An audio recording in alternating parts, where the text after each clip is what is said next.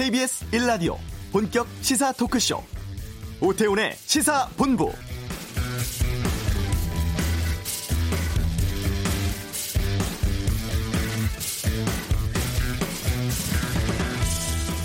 신종 코로나 바이러스 감염증 국내 확진 환자가 4명 추가되면서 현재까지 모두 확진 환자 23명으로 늘었습니다. 추가된 4명 중에 3명은 확진자의 접촉자이고요.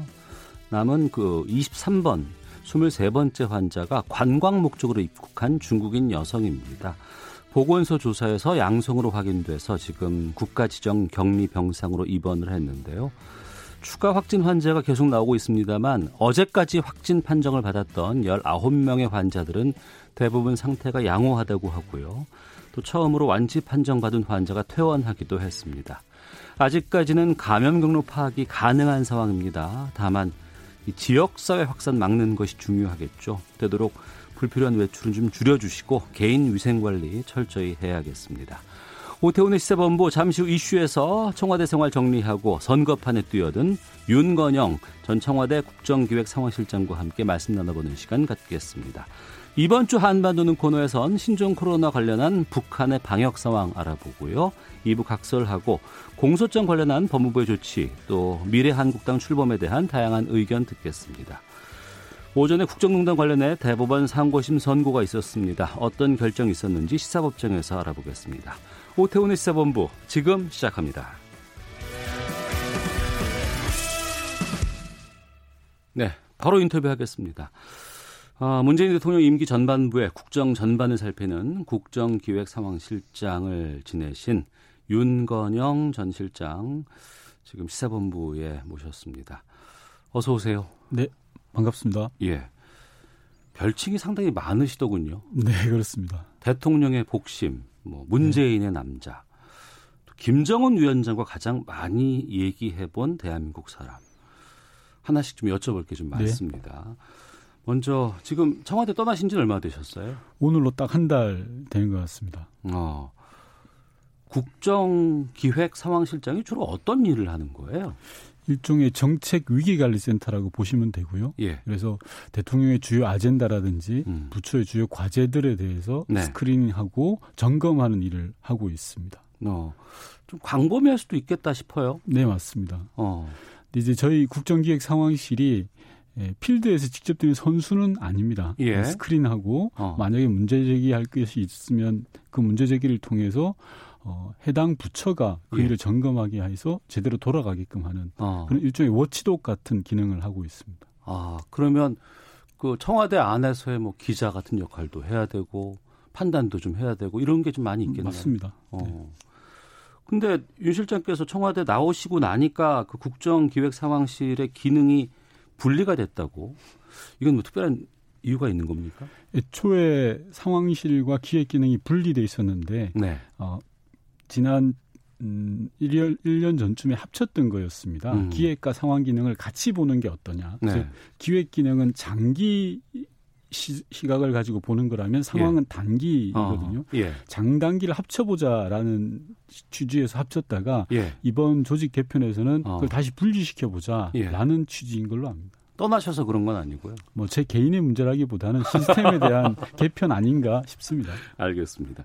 지금 뭐 신종 코로나 바이러스 문제가 상당히 지금 심각한 상황이기도 합니다. 네. 그리고 이제 이것이 언제까지 갈까에 대한 고민들도 있는데 그러면 윤 실장께서 만약에 그 자리에 아직도 계셨다고 한다 그러면 여기에 대해서는 어떻게 조치를 하실지도 궁금하고 네. 현 지금 정부의 대응에 대해서는 어떻게 평가를 하실까 궁금합니다. 우선 지금 문재인 정부가 최선을 다하고 있다고 생각합니다. 네. 큰 틀에서는 잘하고 있다고 보고요. 음. 여론조사를 보더라도 60% 이상의 국민들이 네. 정부의 대응이 잘하고 있다라는 평가를 해주시고 계십니다. 아마 전임 정부의 메르스 사태와 비교해서 그런 거 아닌가 음. 싶습니다. 네. 국민들이 잘하고 있다라고 보는 측면에서는 크게 두 가지가 있을 걸로 보여지는데요. 하나는 예. 국민들에게 투명한 정보 공개를 하고 있다라고 저는 봐집니다. 예. 두 번째로는 어, 원칙과 기준에 따라 현장의 의견을 중시하는 것. 음. 즉, 제 경험으로 볼때 네. 상황실장의 경험으로 볼 때 현장의 의견이 제일 중요하거든요. 어. 사공이 많으면 배가 산으로 갈 수밖에 없습니다. 네. 그런 측면에서 볼 때 정부가 되게 뭐 잘하고 있다라는 음. 생각이 듭니다만 다만 국민 들이 볼 때 불안감 좀 여전히 남아 있는 부분이 있습니다. 디테일에 그렇죠. 예, 있어서는 예. 를 들면 대표적인 게 마스크 아. 공급과 어. 같은 걸로 보이시는데요. 생산량과 재고량은 충분하다고 하는데 네. 일종 유통 과정에서의 매점 매색이라든지 이런 걸로 인해서 시장에서는 국민들이 구할 수가 없는 어려움이 있는 어. 그런 게 있지 않습니까? 예, 예. 물론 정부가 대대적인 단속을 한다고는 합니다만 국민들이 체감하는 건 좀 다르지 않습니까? 이런 어. 부분 좀 세심한 부분에 대해서 예. 정부가 좀 더 과감한 어. 한발 앞선 대책들을 내놓아야 되지 않을까 어. 생각합니다. 그게 이제 기획 기능의 하나의 또 단계일 수도 있겠군요. 네, 상황 기능이 하나에 담겨 있는 겁니다. 점검 어. 기능이. 지금 후임으로는 이진석 국정상황실장이 지금 활동을 하고 있는데 네. 이분이 의사 출신이시라면서 맞습니다. 특별히 이분이 또 이렇게 이 자리에 가셨던 이유가 있을까 궁금하기도 하고요. 어, 정책 조정 비서관을 오래 하셨고요. 사회정책 어. 비서관도 하셨기 때문에 네. 정책에 대한 폭넓은 이해가 있습니다. 음. 그래서 좀 잘 하실 걸로 보여집니다. 네. 그 떠나고 나서 보니까 또 그 안에 있을 때와는 음. 이런 위기가 발생을 했을 때 보는 시각이 좀 달라지지 않았을까 싶기도 하거든요. 아무래도 이게 정보 취하는 정보의 제한성이 있기 때문에 예. 바깥에 있는 제가 얻는 정보의 양과 어. 청와대 내에 계신 분들이 정보의 양은 다를 수밖에 없거든요. 그래서 예, 예. 그걸 동일한 기준으로 비교하는 것은 조금 어렵지 않나라는 어. 생각이 듭니다. 정보가 정말 엄청나게 모일 것 같아요. 네, 많이 모입니다. 어. 알고 싶은 것도 좀 많은데 좀 하나씩 좀 보도록 하겠습니다. 네. 그 앞서서 제가 그 이렇게 말씀드렸어요. 김정은 위원장과 가장 많이 이야기를 해본 대한민국 사람. 네. 남북 관계에도 상당히 많은 관여를 하신 것으로 알고 있습니다. 네. 어, 남북 관계도 국정 상황실에서 다 관리를 하나요? 아닙니다. 남북 관계는 안보실에서 관리하는 거고요. 예. 상황실의 업무는 아닙니다. 어. 그런데도 왜 김정은 위원장과 많은 얘기를 그렇게 하셨어요? 어, 제가 특사로 두 번 다녀오고 네. 그, 러면서 이제 남북 관계에 관여하게 된 건데요. 음. 처음에는 대통령의 뜻을 잘 전달할 수 있는 사람으로서 누가 적합하냐 이런 네. 부분들이 좀 고려가 된 것 같고요. 어. 2018년으로 되돌아가면 당시에 평창 동계올림픽이 있었고 네. 제일 첫 번째 단계로 김여정 일 부부장의 답 방 한이 있었습니다. 예, 예. 이런 것들을 종합적으로 상황 관리를 할 필요가 있다 보니까 음. 제가 좀 고려된 거 아닌가 싶고 예. 그런 관계가 한 번, 두 번 켜켜이 쌓이다 보니까 음. 신뢰와 관계들이 형성되는 것 아니었나 싶습니다. 네. 돌아보면 2018년 초부터 상반기까지는 상당히 분위기가 좋았고요. 또 그 이후에 곧 통일될 것처럼 상당히 분위기가 있었습니다. 하지만 지난해는 상당히 또 안 좋았던 한 해였기도 했고요. 남북 관계 풀어 오시면서 좀 가장 기억에 남는 순간을 꼽자면 어떤 걸 말씀하시겠습니까? 음, 감동적인 순간은 두 가지 장면이 있었는데 예. 하나는 예. 어, 2019년 6, 6월 30일 판문점에 있었던 음. 남북미 네. 정상이 모였던 게 가장 좀 감동적인 장면. 그 당시 깜짝 번개라고 했었던. 맞습니다. 예, 예. 분단의 상징인 판문점에서 어. 남북미 정상이 모일 거라고 그 누구도 생각을 못했지 않겠습니까? 그랬습니다. 그 예. 현장에서 그 준비하는 과정에 제가 또 참여했다라는 게 하나의 굉장히 감동이었고요. 어. 개인적인 경험을 말씀드리면 어, 평양 정상회담을 준비하기 위해서 제가 하루 전날 평양을 갔었습니다. 여러 예, 실무적인 예. 이야기를 하려고. 근데 아, 준비를 다 마치고 숙소에서 백화원 초대소에서 잠을 자려고 하는데 12시쯤 됐을 때 예. 바깥이 시끄러워서 일어나 보니까 김정은 위원장이 어. 오신 거예요. 그, 밤에? 예, 밤 12시에. 예, 예. 그래서 현장을 쭉 둘러보시고 어. 이러저런 이야기를 하고 어. 또 저를 또 보자고 하시더라고요. 예. 그래서 봤더, 봤더니 어. 어, 내일 당장 내일이 대통령께서 평양을 오시는데 음. 2박 3일간의 일정에 대해서 이러저런 설명을 해 주는 모습들을 보고 아, 어, 북한이 비핵화에 대한 의지 음. 그리고 평양 정상회담에 대한 배려 이런 것들 좀 엿볼 수 있는 계기가 됐습니다. 아, 아 정말 이 북한이 비핵화 하겠구나라는 생각을 조금 그때 네. 가지셨어요? 네, 그렇습니다. 그런데 그 이후로 북미 관계가 상당히 좀 안 좋지 않았습니까? 맞습니다. 그건 왜 그랬다고 판단하세요?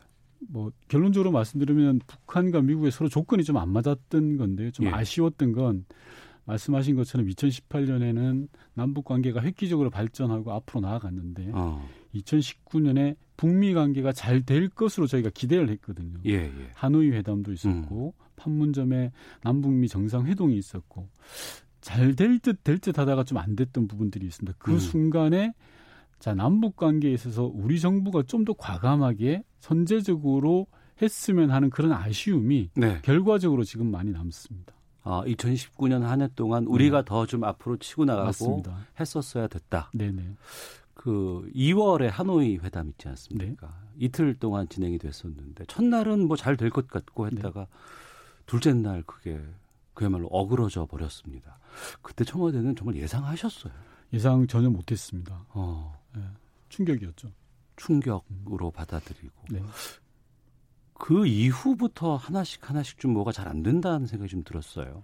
맞습니다. 잘 안 될 듯 하다가 다시 아, 까 말씀드린 것처럼 630 판문점 어, 예, 예, 회동을 예. 통해서 또 몇 주 이내로 실무회담을 하겠다라고 그랬었죠. 또 합의도 이끌어내고요. 음. 이 과정이 될 듯 말 듯 이어져 왔던 게 2019년입니다. 그래서 네. 제가 말씀드리고 싶은 건 올해는 음. 행동해야 될 시기다라고 저는 좀 규정을 하는데요. 행동한다는 건 우리가 행동 우리가 행동해야 된다. 예, 예. 할수 있는 한 최대치를 해야만 어. 2017년과 같은 상황이 반복되지 않는다. 네. 저는 항상 말씀드리는 게 한반도 비핵화의 핵심은 음. 북미 관계에 있다고 생각합니다. 네. 북미 관계가 잘 안 풀릴 때는 남북 관계가 뒤에서 추동해서 끌어가줘야 되는 건데요. 어. 2019년에는 즉 앞바퀴였던 북미 관계, 네. 뒷바퀴였던 남북 관계 어느 것 하나 제대로 이 작동이 음. 결과론적으로 되지 않아서 네. 앞서 말씀하신 그런 문제들이 있지 않았나 싶습니다. 네. 그럼 돌아보면 이제 올해 신년 기자회견에서 대통령도 이제 밝혔습니다만 올해는 좀 남북 관계를 적극적으로 풀어가겠다고 말씀을 네. 하셨어요. 그럼 지난 한 해는 왜 그렇게 북미 관계 우리가 좀 지켜보고 있었을까라는 아쉬움이 있다고 말씀하셨는데 네. 그건 왜 그랬다고? 앞서도 말씀드린 것처럼 한반도 비핵화의 핵심은 북미 관계입니다. 예. 북한은 안전 자국의 안전을 보장을 받기를 원하는 거고 아. 미국은 핵을 없애기를 원하는 겁니다. 네. 이 관계에서 보면 북미 관계가 결정적인 핵심 변수이기 때문에 음. 핵심 변수가 잘 풀리도록 하는 게 저희들의 역할이죠. 예. 그래서 2018년에는 그런 환경을 만들었고 음. 2019년에 자 이제 드디어 될 것이야라고 봤던 건데 네. 그게 결과적으로 잘 안 됐던 겁니다. 어. 올해는 어떻게 전망하세요? 어, 저는 외길이라고 생각합니다. 한반도 비핵화 부분은 예. 어, 어떻게 전망이 중요한 게 아니라 무조건 해내야 되는 어. 거라고 생각합니다. 예. 한반도에서 전쟁을 이고 살 수는 없다고 생각합니다. 아. 핵을 이고 살 수는 더욱더 없다고 생각을 합니다. 따라서 잘 되든 안 되든 그거는 차치하고라도 예. 우리가 행동해야 되고 적극적으로 나서야 된다라고 아. 이야기하고 싶습니다. 알겠습니다. 청와대 국정기획상황실에서 2년 넘게 계셨던 분입니다. 윤건영 전 실장과 함께 말씀 나누고 있습니다. 그런 그 기획 상황실에서 나오셔서 이제 정치하겠다고 네. 하셨어요. 왜 정치하겠다고 결정하신 거예요?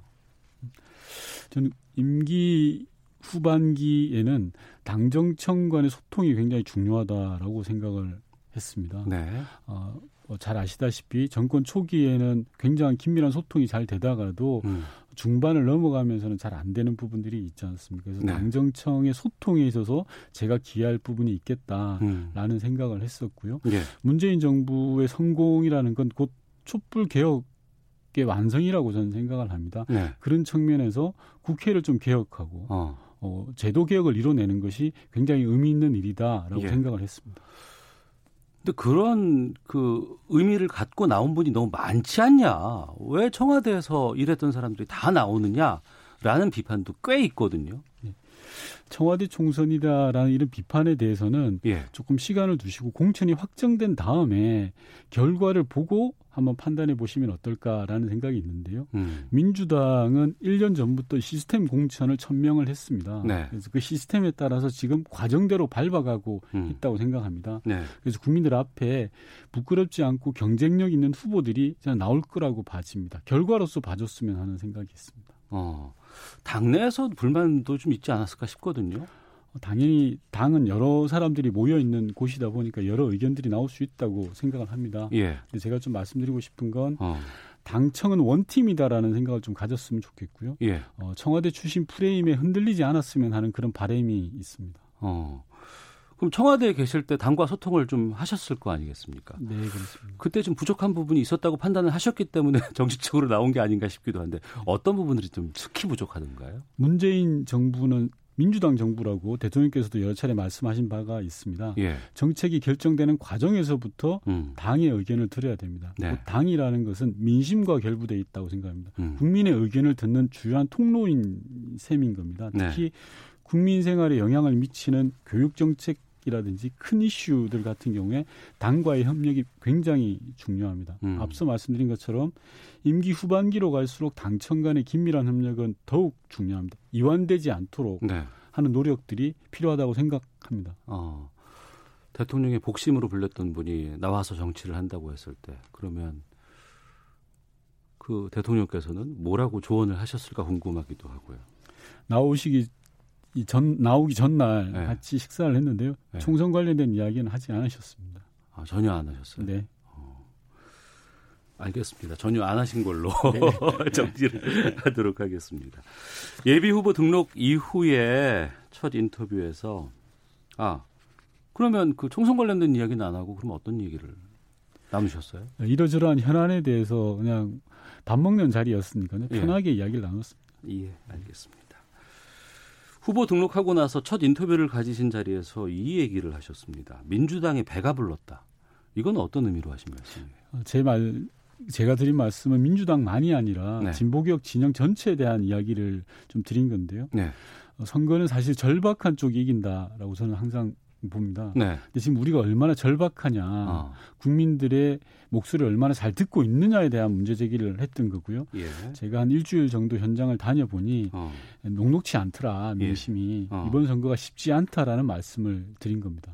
쉽지 않다고 하는 건 어떤 뭐 좀 뭘 보면서 이제 그런 걸 느끼셨어요? 어, 실제 국민들 즉 주민들, 구로 구민들을 만나보는 과정에서 보면 이게 어. 상호 교감되는 부분들이 있거든요. 예. 그러니까 어, 정치 전체에 대한 혐오가 굉장히 심하신 것 같습니다. 어. 어 여야를 막론하고요. 예, 예. 야당뿐만 여당 야당뿐만이 아니라 모두 어. 정치 모두에 대한 혐오가 심각한 것 같고 특히 진보개혁 진영이 조금 더 잘했으면 하는 어. 국민의 목소리를 들었으면 하는 그런 바램들이 있는 것 같습니다. 그럼 그 부분에 대해서 계속 질문 드려보겠습니다. 왜 그렇게 정치 혐오가 커졌다고 보세요?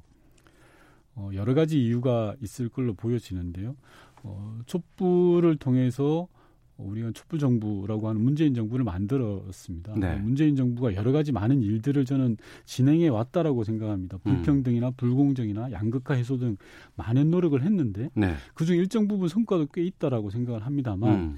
체감에서 얼마나 국민들이 많은 체감을 하느냐라는 네. 한계가 있었다라는 어. 생각이 들고요. 예. 저는 지난 2년 반을 어, 전환의 시기라고 저는 규정을 하는데 전환의 시기. 예.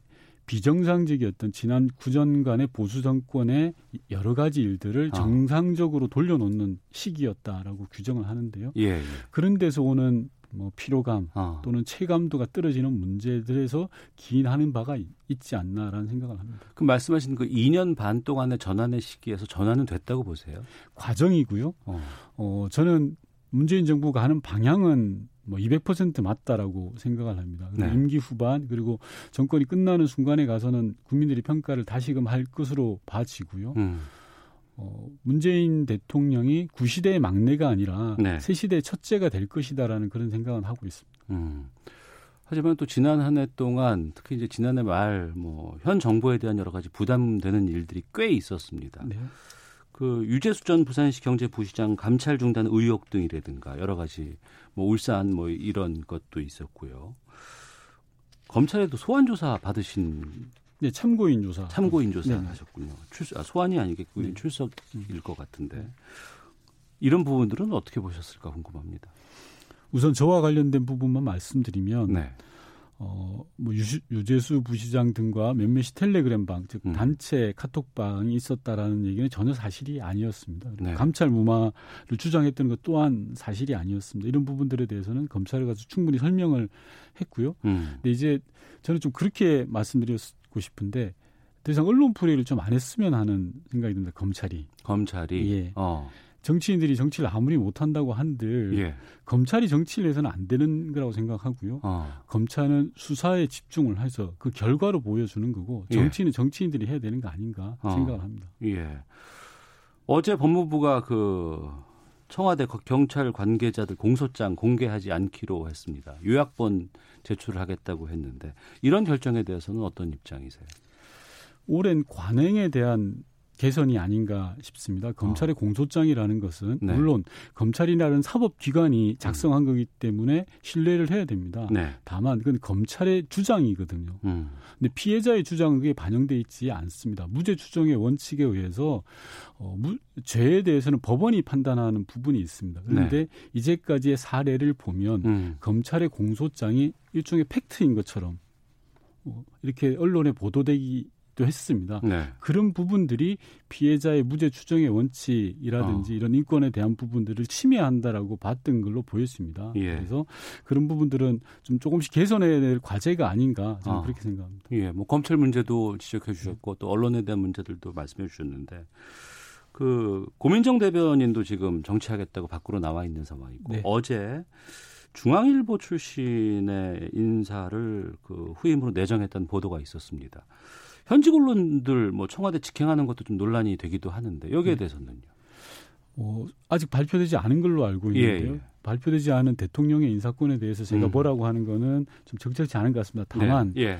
저는 각 영역별 칸, 칸막이가 좀 없어져야 된다라고는 생각을 하는 음. 편입니다. 자신의 영역에서 훌륭한 업적을 쌓으신 분이 있으면 네. 예를 들어 청와대에 들어오셨다가 그분이 다시 돌아가시는 건 얼마든지 가능해야 되는데 음. 저희 문화와 풍토에 의하면 네. 청와대에 네. 들어오면 좋은 글씨가 찍히는 거죠. 어. 네, 예를 들어서 그렇게 되면 좋은 분들이 저는 못 온다고 생각을 합니다. 예. 그래서 중요한 것은 어. 청와대에 들어오신 분들이 예. 권력을 사사롭게 이용을 해서 사익을 추구하는 게 문제인 거지. 어. 좋은 분이 청와대에 들어오는 것 자체는 저는 문제가 된다고 생각지는 않습니다.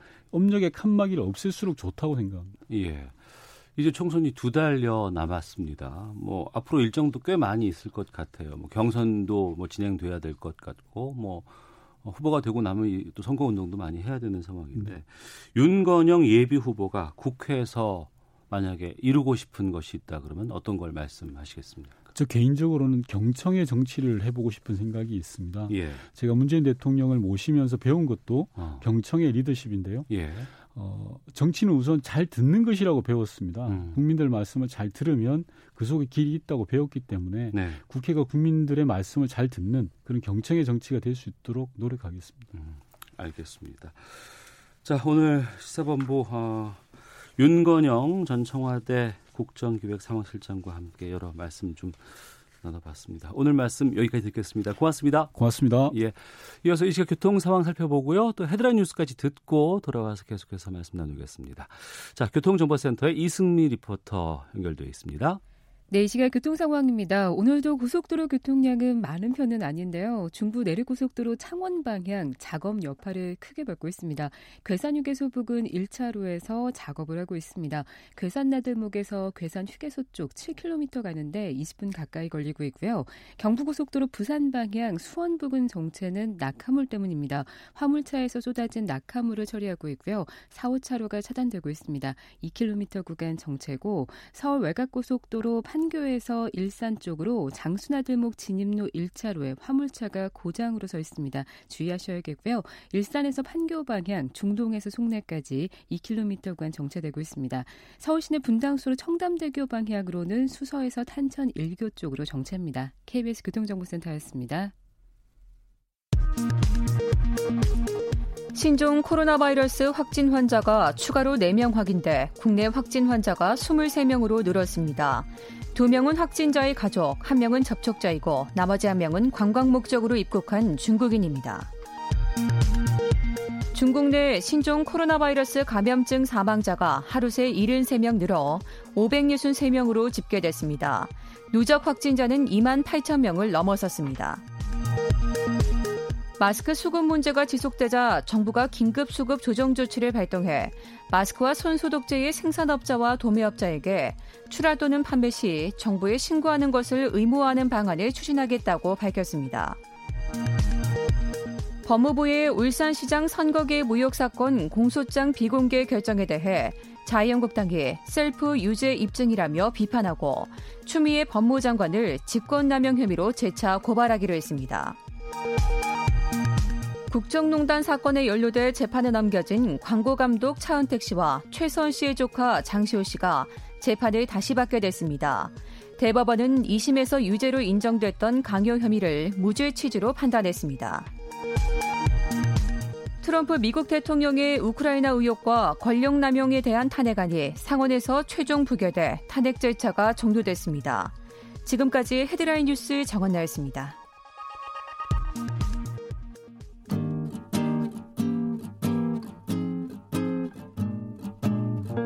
KBS 1라디오 오태훈의 시사본부 여러분의 참여로 더욱 풍성해집니다. 방송에 참여하고 싶으신 분은 문자 9730번으로 의견 보내주세요. 짧은 문자는 50원, 긴 문자는 100원의 정보 이용료가 붙습니다. 애플리케이션 콩과 마이케이는 무료고요. 시사본부는 팟캐스트와 콩, KBS 홈페이지를 통해 언제나 다시 들으실 수 있습니다. 많은 참여 부탁드려요. 네, 한 주간의 한반도 정세 분석하는 시간입니다. 이번 주 한반도는 김형석 전 통일부 차관 연결하겠습니다. 안녕하십니까? 네, 안녕하십니까? 예. 북한은 지금 국경까지 폐쇄하고 모든 외국인들의 입국을 금지시켰다고 하는데 북한에는 네. 아직 확진 환자가 없나요? 아직 북한에서 뭐 공식적으로 발표한 게 없고 예. 또 국제사회 특히 뭐 WHO라든지 어. 이런 데서 이제 북한 내에 확진자가 발생했다 그런 보도는 없습니다. 예. 예. 근데 있다고 하더라도 좀 이걸 투명하게 공개할지도 좀 의문이거든요. 어떻게 보십니까? 어, 그걸 이제 지켜봐야 되는데요. 예. 일단은 지금 현재 보면 이제 중국인 관광객을 포함해서 음. 이제 그리고 국, 이제 중국에서 어, 발병했을 때도 여전히 이제 북한 내에 관광이 있었기 때문에 네. 그런 이제 소위 그 중, 북한 내로 이제 전염됐을 이제 그런 가능성은 이제 있습니다만은 음. 현재로서는 이제 북한 당국이 여러 가지 방송 매체를 통해 보면 뭐 철저하게 지금 뭐 예방을 하고 여러 가지 조치를 하고 있으니까 네. 지켜봐야죠. 그리고 또 이거 어떤 이제 사실을 공개하는 문제와 관련해서 이제 북한의 경우가 이제 국제사회가 봤을 때 그러한 그 데이터가 좀, 저, 불투명하다. 네. 제대로 알지 않는다라는 게 기존의 이제 북한에 대한 국제사회 인식이에요. 그러다 보니까 조금 전에 말씀하신 대로 이제 설령 이제 확진자가 나오더라도 음. 과연 북한이 이걸 할까 이런 이제 이제 이제 그런 이제 의심을 좀 갖고 있는 거죠. 그렇지만 저는 이렇게 봅니다. 이제 북한이 이제 그것도 있지만 북한이라는 체제 자체가 네. 이제 우리하고 비교해 보면 여러 가지 경제 수준이라든지 생활 수준이 낮기 때문에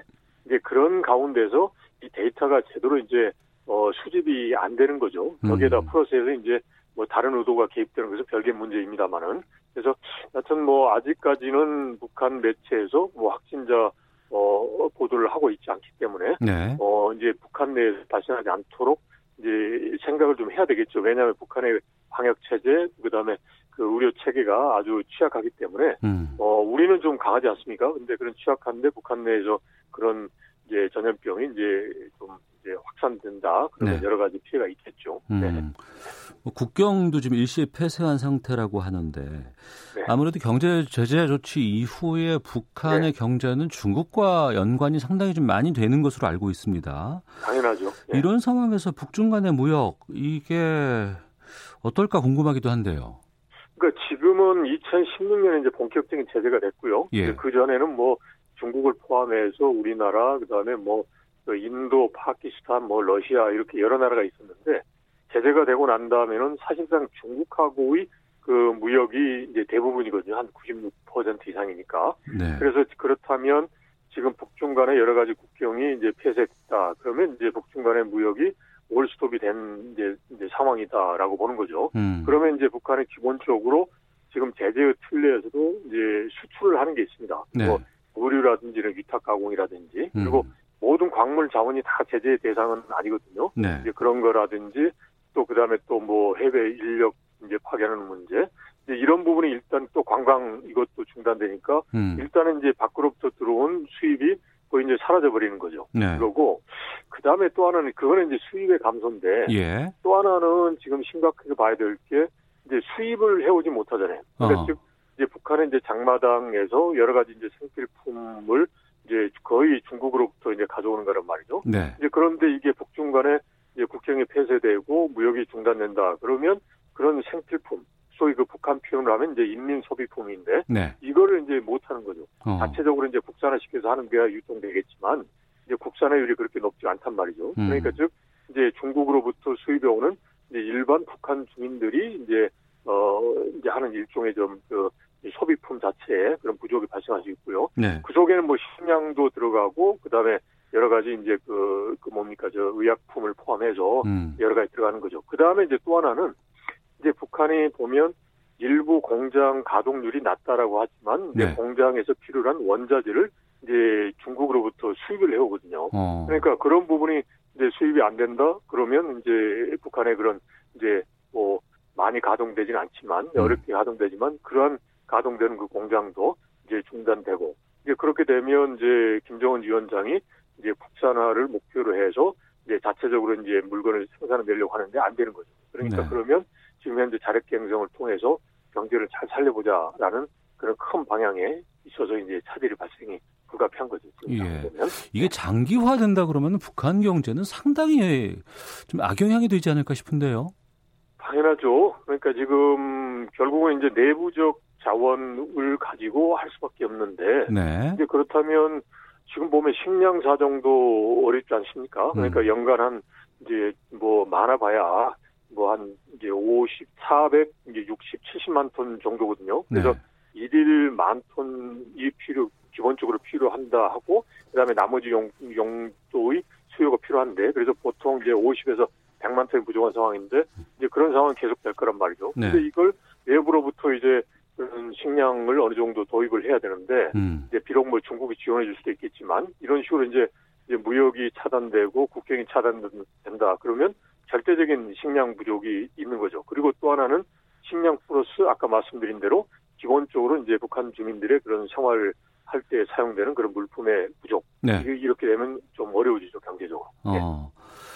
이렇게 필요한 물품 조달이 힘들어지는 상황이 올 경우에 우리에게 뭐 네, 도움 요청할 가능성도 있지 않을까 싶은데요. 그러면 아 그렇게 하면 가장 좋은데요. 지금 현재 김정은 위원장이 작년부터 해서 올해 여러 가지 행보를 보면 네. 기본적으로 이제 남쪽은 믿지를 못, 못하겠다. 그냥 음. 우리가 정말 그 항일 유격대식의 그런 혁명 정신을 가지고 허리띠를 졸라매고 우리가 한번 자력 그 부강을 해보자라는 거니까 네. 일단은 뭐 필요하더라도 이제 손을 안 내미는 거란 말이죠. 음. 그런데 이거는 북한의 좀 사고를 좀 바꿨으면 좋을 것 같아요. 네. 그러니까 닫힌 사고가 아니라 열린 사고죠. 어. 지금의 시대는 개방화된 사회이고 서로 협력하는 사회 아닙니까? 예. 그러니까 즉 개방 자체가 북한의 체제를 무너뜨린다 그런 의미는 아니거든요. 음. 예, 지금 보면 중국이나 베트남 이런 데는 뭐 사회주의를 유지하면서 국제사회 개방해서 이렇게 같이 더불어 살지 않습니까? 네. 그래서 이제 북한의 지도부가 인식의 전환을 해서 음. 어려울 때는 이제 그런 손해를 가지고 있는 국가하고 협력 관계를 유지하고 그리고 또 그런 가운데서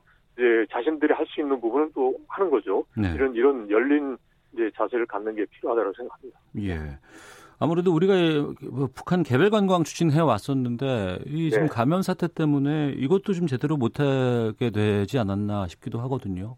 그렇죠. 현실적으로 지금 이제 중국에서의 그런 발병 때문에 이제 안 되는 거죠. 그래서 이게 이제 어느 정도 잠잠해지고 음. 백신이 개발되고 이제 더 이상 이렇게 뭐 경계 상태로 이제 할 수준이 아니다. 그러면 이제 서서히 그게 열릴 수도 있겠지만 지금으로서는 뭐 이제 지금 일단은 이 이제 신종 코로나 바이러스 이걸 이제 잠재우는 게 급선무다 생각합니다. 남북 관계에 있어서. 네. 네. 미국 대통령 선거 지금 진행 중에 있습니다. 뭐 그렇죠. 아이오 코커스 네. 시작됐다고는 하는데 네. 그 올해 북한 미국 대화는 어떻게 보세요?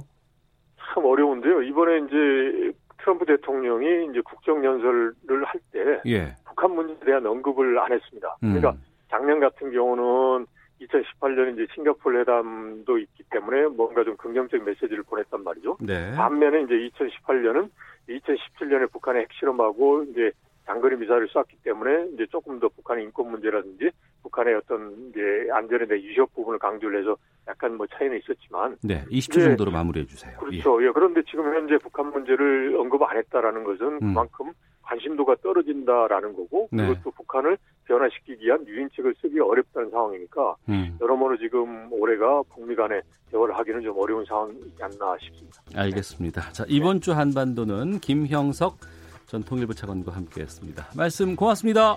예, 고맙습니다. 예. 네. 잠시 후 2부 각설하고 준비되어 있습니다. 또 이어서 시사법정에서는 대법원의 파기환송 결정 내용 좀 살펴보도록 하겠습니다. 2부에서 뵙겠습니다.